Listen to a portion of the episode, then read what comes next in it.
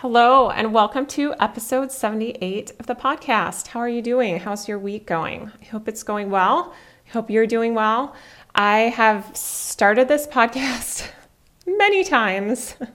I have yet to do a full take, clearly, because here I am starting it again. Uh, I think I'm really nervous to record this episode, but it's something that at the same time I'm nervous about it, I want to record it. And that is because the reason that I'm nervous to record it is because it's about veganism and intuitive eating. And those are two pretty specific topics that I have not talked about on the podcast before. I've been shy um, or feeling shy about talking about those, but they're things that very closely relate to the larger themes that I talk about on this podcast in terms of relaxing, enjoying life, and living your purpose. And I want to experiment here with getting over my nervousness and just trying to um, do an episode on this and see how it goes. I've mentioned before that I'm really doing these podcast episodes right now for you, of course. I hope that they are helpful for you, but also for me just to be able to experiment with different things and develop my voice in the podcast context. And so let's see where to begin with this. I'm just going to go for it. I'm just going to talk and we'll see how it goes. and I hope that I won't be pressing stop recording until I am all the way through with the episode because I really don't want to start another take again. It's it's kind of silly at this point. So the reason I want to talk about veganism and intuitive eating is because for me personally, um, those are both connected to my purpose. And I want to be clear too. I'm not. Um, I'm not trying to make any like moral statements or judgments on this podcast episode in terms of saying, you know, what you should do or what I think is the best way to do things. I think sometimes talking about um, topics like this can do that. Um, that's not my intent. My intent is more just to share my own story and I think it's something that is going to be helpful to you, even if you have zero interest in veganism or intuitive eating, just as an example of how prioritizing your own needs and wants and relaxation can help you create great results. And that's kind of my whole deal as a coach. So, for me and for my story, veganism is something that has been important to me and something that I have aspired to for 30 mm, ish years now. It's something I came across first as vegetarianism. I read a book in, I think, in middle school that was about uh, the impact that um, people going vegetarian could have on the world. And I'm not going to go into any of that detail on this podcast, but it was something that was very appealing to me and was aligned with my values. Now, that was all great, but every time I would start trying to go vegetarian or vegan from the perspective of, of what foods I was eating, I would not feel very good. I, I would not feel very good physically. I would not um, feel like it was sustainable.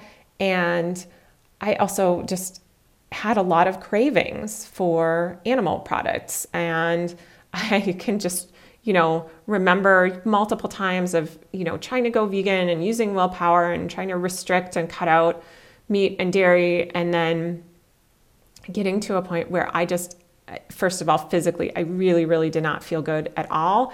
And um, I would get a craving, like this huge craving for a hamburger, and I would finally kind of break my, it was almost like a diet, right? I would break my vegan diet and eat the hamburger and feel so much better. And, and at the same time, I would also feel like a failure because I'm generally can achieve the results I want to achieve and the goals I set out to do. But this was something where I could not figure it out. And I tried all different things over decades of time until two years ago, I found something that really works for me.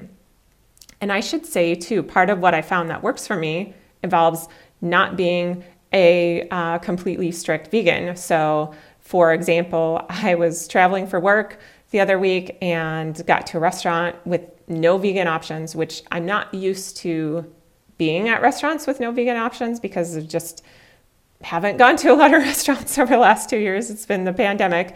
And when I do go to restaurants, they're typically ones that I can choose. And so I just kind of froze up and ordered a hamburger, and that was fine. Like, I don't feel like I'm now not a vegan because of that or I'm a failed vegan.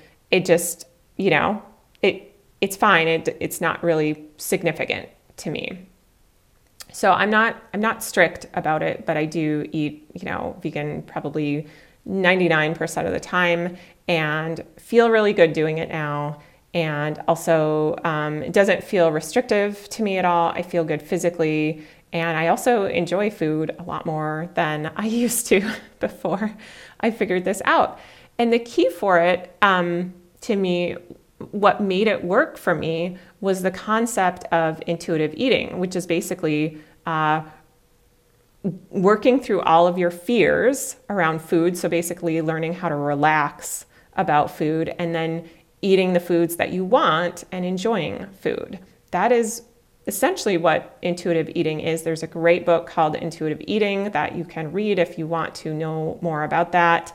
Um, and there's 10 principles, and I'm oversimplifying here, but in terms of the coaching that I do now, I focus a lot on relaxation and enjoyment as a way to create results.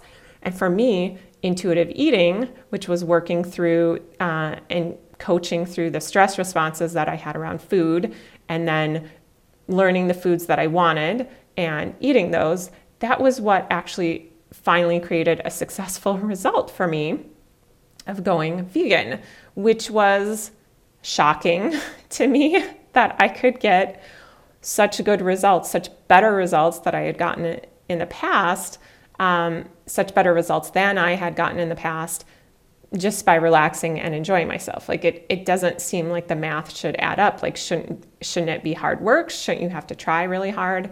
But for me, it literally was no, it was more about letting go of my fears, understanding my fears around food, and then also experimenting and exploring what I enjoyed and eating that. And when I was going through that, I, I never had a time, and I still don't have a time, where I restrict animal products. So I never had a time where I said, I'm cutting out meat, I'm cutting out dairy. I have always said, and still do to this day, if it's something that looks appealing to me to eat and that I want to eat, I will eat it. I don't restrict food.